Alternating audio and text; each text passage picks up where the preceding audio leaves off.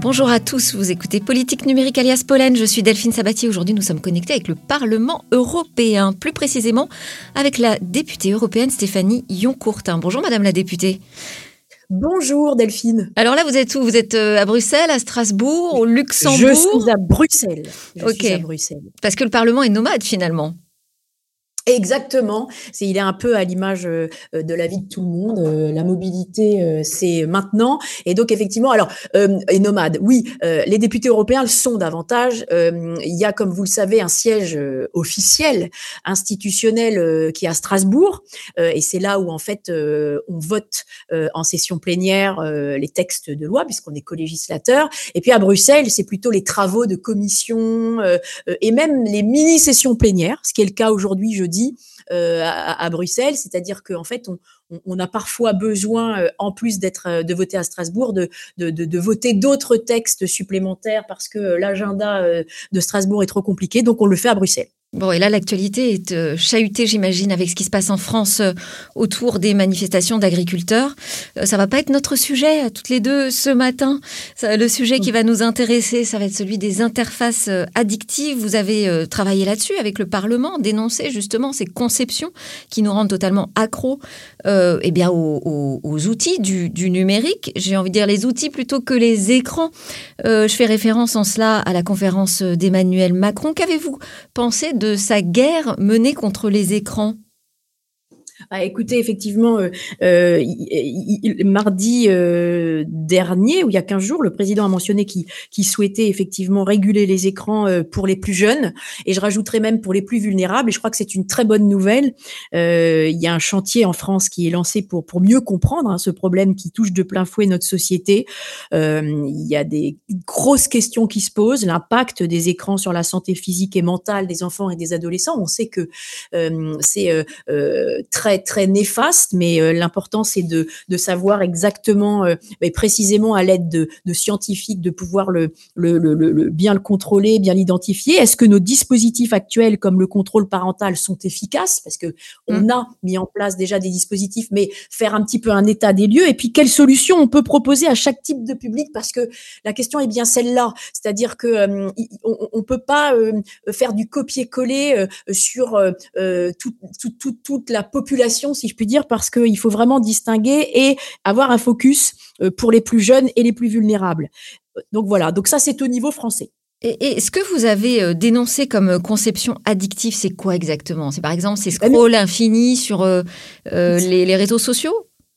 Oui, c'est ça. C'est-à-dire que nous, effectivement, au niveau européen, on, travaille déjà sur le sujet avec euh, euh, parce que euh, en fait, il est très important de se, de se rappeler que le numérique n'a pas de frontières et que donc les jeunes, notamment qui vont sur TikTok, eh bien, do- doivent pouvoir être régulés où qu'ils soient, puisque TikTok est une est un est un est une plateforme chinoise qui rayonne, si je puis dire, ou en tout cas qui diffuse sur le monde entier, sauf en Chine d'ailleurs. Ça pose quand même question. Alors oui, au niveau européen, nous on a on travaille sur on a et, je suis j'étais rapporteur pour mon groupe Renew sur euh, le, le, design addictif des interfaces qui a été voté au mois de décembre.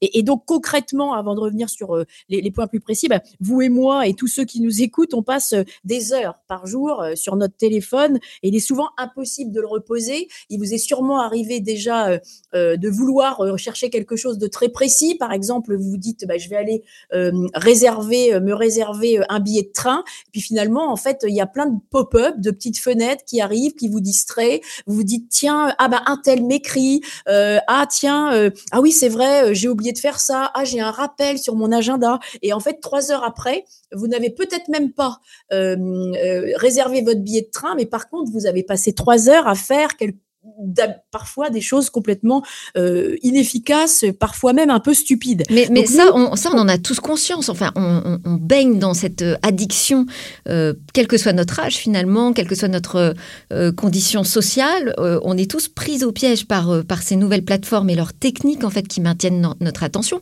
J'ai envie de dire, c'est pas une surprise.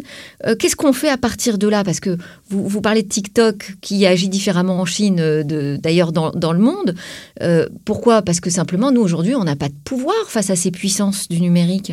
Exactement. Et donc, c'est pour ça que nous, euh, en faisant, en adoptant ce rapport, qui est un rapport qu'on appelle d'initiative, on demande à la Commission européenne de proposer un texte législatif pour mmh. légiférer et pour appeler la Commission européenne, vous l'avez dit très justement, mais à combler les vides juridiques qui existent pour lutter contre ces pratiques et protéger de l'addiction en ligne.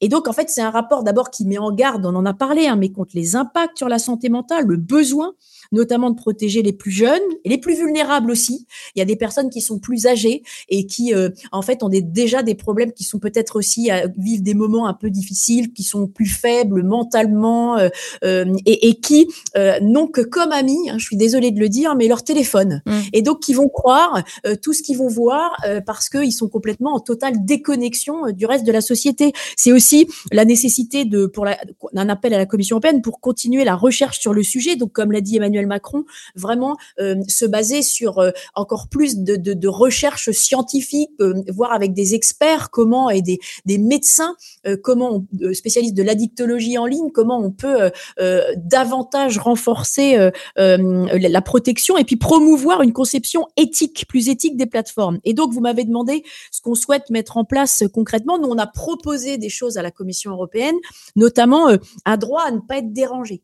C'est-à-dire que euh, euh, à partir d'un certain euh, d'un certain moment, notamment pour les enfants, on, pense qu'il serait bon d'avoir des fenêtres ou d'avoir des limitations d'accès à certaines plateformes. On a parlé de TikTok parce que TikTok c'est vraiment l'illustration même de la plateforme la plus addictive au monde. Mmh. TikTok a dépensé des millions, pour ne pas dire des milliards d'euros ou de ou d'yens à développer des, des ce qu'on appelle les, les, les, les les, algorithmes de recommandation euh, qui font qu'en fait, sont des algorithmes qui euh, euh, vous connaissent en fait sur le bout des doigts et qui, à chaque fois que vous allez sur TikTok, voir sur d'autres réseaux avec lesquels cette plateforme a des partenariats, eh bien, elle vous connaît, elle, vous identifie, elle vous profile et elle est, elle est, en mesure de savoir ce que vous aimez, ce que vous n'aimez pas, ce que vous souhaitez voir. Et c'est pour ça que ça vous rend de plus en plus addict. Et donc également, ce que vous disiez tout à l'heure, nous, on voudrait des notifications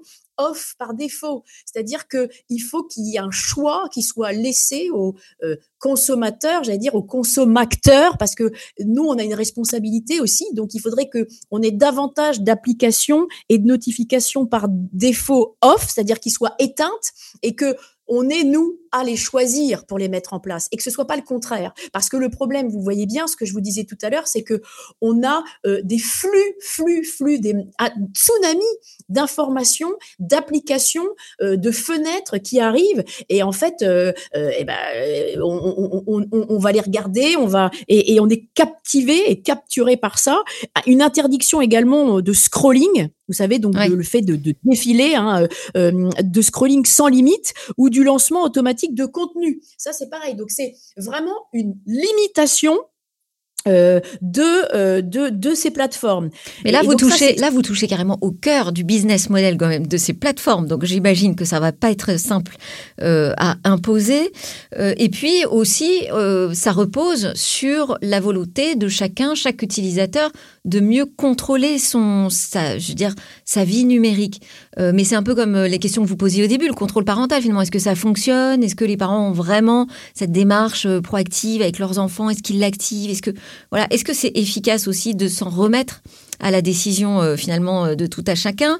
Euh, Comment on fait pour toucher au modèle économique de ces plateformes? Enfin, je veux dire, c'est des questions énormes et, je ne sais pas si on, si, on, si on a le poids aujourd'hui, même si on s'attaque à ça au niveau européen, si on a le poids suffisant pour être efficace. Mais j'avais une question parce que vous étiez rapporteur fictif. Euh, sur, euh, sur, euh, sur, ce, sur ce dossier, ce qui veut dire que vous suiviez l'évolution des travaux pour votre groupe et puis vous pouviez négocier des compromis avec le rapporteur. Est-ce que vous avez eu des choses à négocier? Oui, tout à fait. Oui, parce que en fait, la vision, moi j'étais rapporteur comme les fictifs, c'est-à-dire que j'étais rapporteur pour mon groupe Renew et la rapportrice, la rapporteur eux, au principal, c'est une rapporteure néerlandaise qui venait du groupe des Verts. elle était en faveur d'une interdiction complète des systèmes de recommandation, c'est-à-dire tous les algorithmes, les plus addictifs, mais aussi ceux qui permettent une recommandation simple, qui est utile parfois au fonctionnement des entreprises sur Internet. Mmh. et, je prends souvent aussi l'exemple de de, de, de, de, parfois de plateformes qui sont moins moins addictives comme Tinder. certains de vos auditeurs connaissent Tinder, sont même peut-être parfois des utilisateurs. Vous voyez, typiquement, je pense que ça, c'est pas forcément une plateforme addictive. Mmh. D'abord, elle, elle, génère du business, mais derrière, son objectif pour les personnes qui sont utilisateurs, c'est de matcher, de trouver l'âme sœur. Et donc, en général, lorsque vous avez trouvé l'âme sœur, bah, vous n'allez pas, alors ça dépend après en fonction de la vie de tout un chacun, mais normalement, euh, vous n'allez pas après euh, scroller, comme on dit, et y passer 3, 4, 5 heures, 6 heures. Il n'y a pas ce mécanisme addictif comme peut euh, être, on le reprend, mais TikTok encore à nouveau ou d'autres euh, qui vont euh, passer, qui vont vous passer des vidéos, qui vont, voilà, là, donc c'est pour ça que moi j'ai voulu faire cette différence entre et, et, ne pas avoir une interdiction complète. Et je vous disais qu'il faut vraiment un système calibré. Et donc j'ai effectivement trouvé une voie de compromis pour pallier ce problème, sans nier toutes les opportunités offertes par Internet qui sont déjà régulées par ailleurs. Parce que parce qu'il y, y, a quand même le DSA, le Digital Services Act aussi. Exactement. Ouais, ben oui, c'est un peu son job, non alors c'est son job, mais pas que, parce que si vous voulez le job du DSA, euh, l'acte sur les services numériques qui vise en fait à, pour la première fois, à responsabiliser euh, euh, les GAFAM, les géants du net, qui vont devoir modérer leur contenu, eh bien, et être plus transparent aussi, justement, sur leurs algorithmes. Voilà. Mais il est très transversal et il est indistinct, si vous voulez. Il ne faut pas la distinction. On n'est pas sur les mécanismes addictifs. Mmh. Euh, et on n'est pas sur euh, davantage les enfants. Euh, voilà, il est très, il est très général et il, alors certes, il est, il, rend, il est beaucoup plus général en ce qui rend les plateformes responsables dans la lutte contre les contenus illégaux qui circulent en ligne. Mmh. Mais on va pas creuser en amont sur les phénomènes d'addiction. Vous voyez, on n'est pas en mesure là de contrôler, d'imposer un contrôle, un encadrement, un calibrage. Euh, euh, donc là on est véritablement euh, là sur effectivement tout un système qu'on veut relimiter encore plus pour une certaine catégorie de population. Et donc l'acte sur les services numériques, il est très important parce que effectivement et il entre en vigueur pleinement le 17 février prochain. il entre en vigueur pleinement parce que vous savez que comme il concerne, c'est un, un, acte énorme, un, texte énorme qui concerne toutes les plateformes, tous les réseaux sociaux, et donc la Commission européenne a la compétence euh, pour agir euh, sur la modération des contenus uniquement sur les très grandes plateformes, et pour les plus petites plateformes, euh, les places de marché également, les réseaux sociaux plus moins importants, ce sont les autorités de régulation nationales, chez nous en France, l'ARCOM, qui vont être compétentes. Et donc le 17 février, euh, le, toutes les autorités nationales des 27 États membres auront été désignées pour agir de concert avec la, la Commission et pour demander des comptes à euh, Elon Musk sur X, euh, à Zuckerberg sur Meta, à TikTok, pour effectivement faire en sorte que un exemple tout bête. Hein, on n'est même plus un quart de seconde la décapitation, euh, euh, qu'on puisse qu'on ne puisse plus voir un quart de seconde la décapitation, par exemple, d'un malheureusement d'un professeur euh, d'histoire sur l'un quelconque de ces réseaux sociaux. Et donc ça, c'est le DSA. Hmm. Et, et donc ça, c'est très important, le DSA. Et vous parliez tout à l'heure également d'un point important, de la régulation du numérique. On a un autre pendant qui est le DMA. Oui, vous étiez rapporteur aussi sur le, sur le DMA. Hein. Exactement. Et lui, il vise en fait à réguler aussi, euh, à responsabiliser les, géants du numérique, mais qui verrouillent les marchés. Et donc, il est beaucoup plus fin, euh, c'est-à-dire qu'il il concerne que ce qu'on appelle les contrôleurs d'accès. C'est GAFAM, poignée de GAFAM, pour l'instant, il y en a six, qui euh, finalement verrouillent leur écosystème, que ce soit Google sur les moteurs de recherche, que ce soit Meta sur les réseaux sociaux, que ce soit Amazon Amazon sur euh, le plus grand marché numérique mondial. Et donc, euh, ces deux textes DSA, DMA sont là véritablement pour responsabiliser et pour avoir un nouveau cadre numérique euh, qui va à la fois être plus protecteur. Et là aussi, vous avez demandé à aller plus loin, en fait, parce que vous voulez une extension de ce DMA, donc qui veut remettre de la concurrence sur les marchés du numérique, vous demandez l'extension, euh, au-delà des contrôleurs d'accès au marché numérique, au secteur du cloud et de l'IA. Euh, toutes ces, régulations, ces surrégulations, est-ce que c'est pas un petit peu trop aussi? On, sent quand même un ras-le-bol. Hein, euh, bah, je, parlais des agriculteurs en France, alors c'est un tout autre sujet, mais est-ce qu'on va pas un peu trop loin là? Bah, La question, c'est de savoir où mettre le bon curseur. Euh, vous avez Parce qu'on a aussi des acteurs du numérique en Europe hein, qui, qui, vont devoir eux, se coltiner toutes ces, toutes, ces, toutes ces obligations, tous ces textes. Oui, enfin, oui, tout à fait. En même temps, si je puis dire, euh, ces acteurs du numérique vont pouvoir, grâce au DMA notamment, euh, accéder à des marchés du numérique pour, pour, pour lesquels, pour l'instant, ils étaient soit empêchés, mmh. soit euh, relégués euh, à la euh, dernière page, à la 24e page du moteur de recherche de Google. Parce que Google préférait euh, jusqu'à présent euh, mettre en avant sur les premières pages de référence ses propres entreprises. Mais ça, vous avez travaillé à l'autorité de la concurrence. On a déjà les moyens aujourd'hui hein, d'avoir des ouais, actions conseillère internationale et, et du, du, président et j'étais, je suis avocat de formation en concurrence. Et donc, si vous voulez, la question. On les a les outils aujourd'hui pour contrôler cette concurrence quand même. Ben, on les a, mais ils fonctionnent pas. C'est-à-dire qu'on a, on a des outils qui arrivent beaucoup trop tard, c'est-à-dire qu'on appelle des outils ex post, c'est-à-dire qu'il faut avoir euh, euh, confirmé, identifié euh, une pratique anticoncurrentielle, un abus de position dominante euh, ou une acquisition prédatrice, c'est-à-dire euh, qui serait interdite, c'est-à-dire que si Google avale une toute petite start-up qui ne peut pas être contrôlée parce que elle n'a pas des seuils de, chiffre d'affaires trop importants et donc elle tombe sous les radars des autorités de concurrence qui peuvent pas contrôler. Et donc il faut attendre après, souvent trop longtemps, euh, et c'est pas possible dans un monde, dans un monde numérique qui évolue très vite, où les marchés euh, euh, sans arrêt évoluent. vous aviez des Google, vous aviez des, des, des, sanctions qui étaient imposées. Google s'est vu imposer presque, je crois, plus de 5-6 milliards d'euros de sanctions, sans que jamais ça ne lui fasse quelque chose, parce que d'abord il répercute en général ces, ces, ces, ces infractions et ces amendes sur les consommateurs dans les prix et puis, euh, enfin, ça ne me gêne pas compte tenu de sa valorisation boursière. Et donc, la question, c'est de dire que il faut en amont euh, absolument imposer, responsabiliser, c'est tout le sens du DSA et du DMA, mais responsabiliser ces entreprises qui ne peuvent pas fixer euh, leurs propres règles du jeu. Si vous mmh. voulez, à un moment, la concurrence, comme vous disiez effectivement, moi, la concurrence, elle doit se faire par les mérites et non pas par la domination. Et donc, si vous laissez faire ces géants qui sont une poignée principalement d'Américains. Eh bien, euh, eh bien, vous continuez à euh, empêcher que nous ayons des champions européens, parce que nos petites entreprises, elles se font avaler par ces champions euh, qui ont construit des écosystèmes tellement puissants que parfois ils sont plus importants que des États. Donc, en fait, on n'est pas contre euh, il ne s'agit pas de les interdire purement et simplement, il suffit, de, il s'agit de les réguler, de les encadrer. Vous avez raison, la question maintenant se pose de se dire, il ne faut pas non plus qu'on ait trop de régulation. Ouais, et qu'en plus, en France, on a envie d'en rajouter des couches et des couches parce que on a la loi SREN qui est en attente, euh, justement, euh, pour voir comment euh, on se répartit finalement les compétences entre la France et Bruxelles. Ça devient un casse-tête, hein. Pour appliquer, ça va devenir compliqué.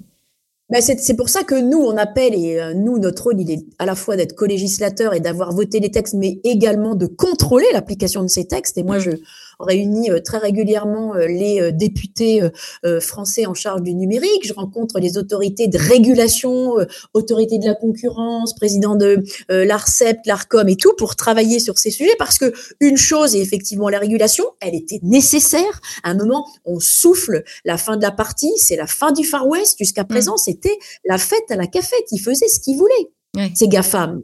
Il y avait et donc euh, euh, à un moment où la digitalisation est enfin véritablement euh, est, est, est, une révolution et on doit absolument faire en sorte que tout le monde, vous voyez bien, le numérique est partout. Euh, donc sinon vous excluez des pans entiers de l'économie si les entreprises ne peuvent pas accéder. Vous pouvez pas avoir une poignée de géants qui font la pluie et le beau temps, surtout américains. et qui empêchent, qui nous empêchent d'avoir des champions européens. Donc une fois qu'on a fait ça, effectivement, il faut pas trop en faire, donc trouver la, bonne voie. Donc c'est la raison pour laquelle on fait de la régulation ex on, impose des obligations et des interdictions à une poignée euh, à tous ces géants qui, euh, qui, sont ultra dominants. Et, euh, et, et, et, donc, on donne aux autorités publiques la possibilité de reprendre le pouvoir pour dire ce qui est possible de faire et de pas faire. Et donc, c'est vraiment la fin des pratiques déloyales. Et c'est vraiment l'idée de restaurer une concurrence équitable entre les petites entreprises et les grandes plateformes. Et mmh. ça, c'est très important. Et vous avez raison. Ensuite, euh, la, question de la bonne articulation des textes entre eux, elle est fondamentale. Elle est fondamentale et c'est aussi pour ça que dans le rapport euh, sur euh, les plateformes addictives en ligne, ce qu'on appelle le design addictif des, des interfaces, moi j'ai aussi à ce que on puisse articuler euh, le texte avec le DSA, bien évidemment, vous avez raison, mais vous savez, le DSA, c'est véritablement ce texte transversal auquel on va greffer euh, des textes plus sectoriels, bien évidemment, qui doivent s'y référer, qui doivent s'y conformer et qui ne peuvent pas le contredire, mais qui vont venir préciser, là en l'occurrence sur les phénomènes d'addiction et sur les plus jeunes et les populations euh, vulnérables qui vont venir préciser des obligations euh, et euh, des, modalités d'usage et un contrôle plus poussé de façon plus sectorielle. Alors on va voir, il y, a un pays où tout semble plus simple, hein, j'ai l'impression. En tout cas, on va voir comment ça se passe en Chine avec ces plateformes addictives. Je vous propose qu'on écoute la chronique La Chine vue d'Europe de Jean-Dominique Seval, qui est spécialiste de l'économie numérique, ancien directeur général adjoint de l'IDA DigiWorld, fondateur du cabinet Soon Consulting. Il a été président de la French Tech Pékin. Et puis aujourd'hui, il est de retour en France, responsable du cours Digital China à l'université Paris-Dauphine. On l'écoute. Bonjour Delphine, oui, et merci de m'inviter pour ce second épisode des Routes de la Tech.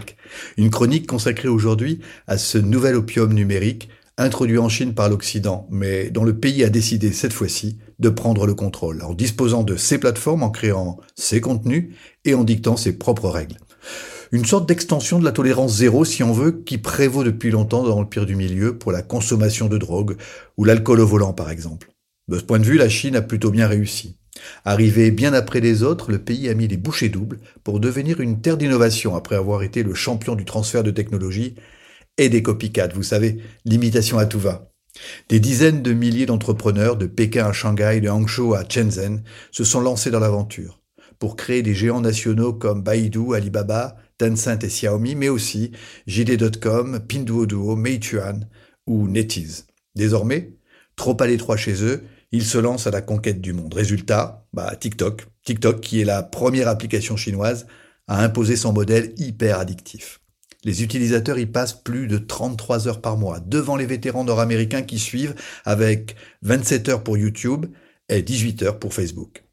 Un succès qui n'est plus isolé puisque dès le mois de mars 2023, les quatre applications les plus téléchargées aux États-Unis étaient, eh bien oui, chinoise avec TikTok en tête bien sûr, et suivi par Shein, le roi de la mode ultra low cost, controversé mais irrésistible. Par Temu, le site international de vente à très petit prix, filiale du géant Pinduoduo, et le service de montage vidéo CapCut, moins connu, plus pointu, mais lui aussi édité par ByteDance, la maison mère de TikTok, encore elle. Ce n'est pas un hasard si ces nouvelles applications qui accaparent notre attention sont nées dans le pays de la concurrence effrénée en Chine, où s'invente le futur de l'Internet, avec l'originalité de ses méta-applications et le succès des moyens de paiement sur mobile, son avance sur les réseaux sociaux et les vidéos courtes, et la puissance de ses IA spécialisées aux bases de données XXL. Côté régulation, on peut dire que les choses n'ont pas traîné. Vivant à Pékin durant cette période, j'ai été le témoin privilégié de cette reprise en main accélérée entre 2018 et 2022, un véritable déluge réglementaire faisant une large part à la protection des mineurs et plus largement des consommateurs, des PME et de leurs données. Des mesures radicales, scrutées par nos pays qui se demandent jusqu'où et comment les acclimater à nos latitudes. Voyez plutôt, depuis septembre 2023, les enfants chinois, déjà privés de jeux vidéo en semaine, n'ont plus accès à Internet de 22h à 6h du matin. En complément, le temps passé sur les écrans est modulé en fonction de l'âge, 2 heures par jour pour les 16-18 ans, 1 heure pour les 8-16 ans et 40 minutes pour les moins de 8 ans. À titre de comparaison, en France, les 5 ans euh, passent devant les écrans en moyenne plus d'une heure 30 par jour. Pour être complet, l'État a demandé aux constructeurs d'installer un mode mineur sur les smartphones, mais pas seulement, aussi sur les montres et les enceintes connectées, jusqu'aux casques à réalité, de réalité virtuelle et augmentée. Un système de reconnaissance faciale déjà très développé en Chine permet de valider l'identité de l'utilisateur avant de lui donner accès à Internet. Rien n'a été laissé au hasard puisqu'à chaque âge correspond une catégorie de contenu. Comptines et animation pour les plus petits et des programmes éducatifs pour les 12-16 ans. Même le puissant Douyin, le nom de TikTok en Chine, doit se plier bien sûr à la législation chinoise. Enfin, pour éviter toute tentative de contournement par des ados en manque de réseau, les parents risquent une amende en cas de non-respect de la loi. Le pays cherche ainsi à préserver le sommeil et la capacité de concentration des jeunes pour leur permettre de se consacrer à leurs travaux scolaires qui occupent déjà la très grande partie de leur journée et de leur soirée. Et s'il leur reste un peu de temps, il peut être mis à profit pour étudier la pensée du président Xi Jinping, désormais enseigné dès l'école primaire. Nous en rêvons, notre président l'annonce, la Chine l'a fait. Mais il est encore trop tôt pour disposer d'un bilan de ces dernières mesures, même si elles semblent satisfaire globalement les parents. Et il reste que ce modèle n'est évidemment pas transposable chez nous tel quel, car il nécessite un système de surveillance et de contrôle de l'accès Internet que nous ne souhaitons pas. La solution qui sera mise en œuvre devra trouver un équilibre entre contrôle, information et pédagogie. Mais j'avoue, Delphine, que c'est avec une pointe de regret que nous l'avons quitté, quand il a fallu revenir en France et replonger avec notre ado dans le grand bain d'un numérique ouvert presque, sans contrôle. Intéressant. Une réaction pour terminer, Madame la députée européenne? Ah oui, bah c'est tout à fait ce qu'on a dit tout à l'heure. Euh, et là, on a vraiment une plongée euh, dans euh, ce que ce qui a ce que ce que ce que l'intervenant disait être le, le, nouvel opium numérique. Et c'est tout à fait ça. Et donc, ce qui est, c'est un peu le faites comme je dis, mais faites pas comme je fais. C'est-à-dire que la Chine a bien conscience de des problèmes qu'elle effectivement réglemente pour ses propres citoyens, mais en revanche, les désastres sont commis ailleurs et on est quelque part complice. Euh, je crois qu'il faut qu'on soit aussi euh, acteur de ce genre de choses. Tout le monde a une responsabilité, euh, à commencer effectivement par euh, euh, la législation, l'État, mais l'État ne peut pas tout, et vous l'avez dit, on va pas non plus surréglementer. C'est une question aussi, et il faut, faut, dessiner le bon équilibre entre les obligations, ce que l'État peut faire, et puis ce que chaque citoyen doit faire. Il est temps aussi de se responsabiliser euh, également là-dessus euh, avant d'être euh, submergé et d'être complètement drogué au numérique. Merci Stéphanie Yoncourtin d'avoir été mon invitée depuis Bruxelles dans Pollen. Aujourd'hui c'était à bientôt. À bientôt. Aujourd'hui c'était Stéphane Serroussi à la réalisation. Politique numérique alias Pollen sera de retour dès la semaine prochaine avec un débat sur la sécurité de nos données dans l'espace numérique. Pour ne rater aucun épisode, eh évidemment, pensez à ajouter Pollen dans vos favoris. À très vite.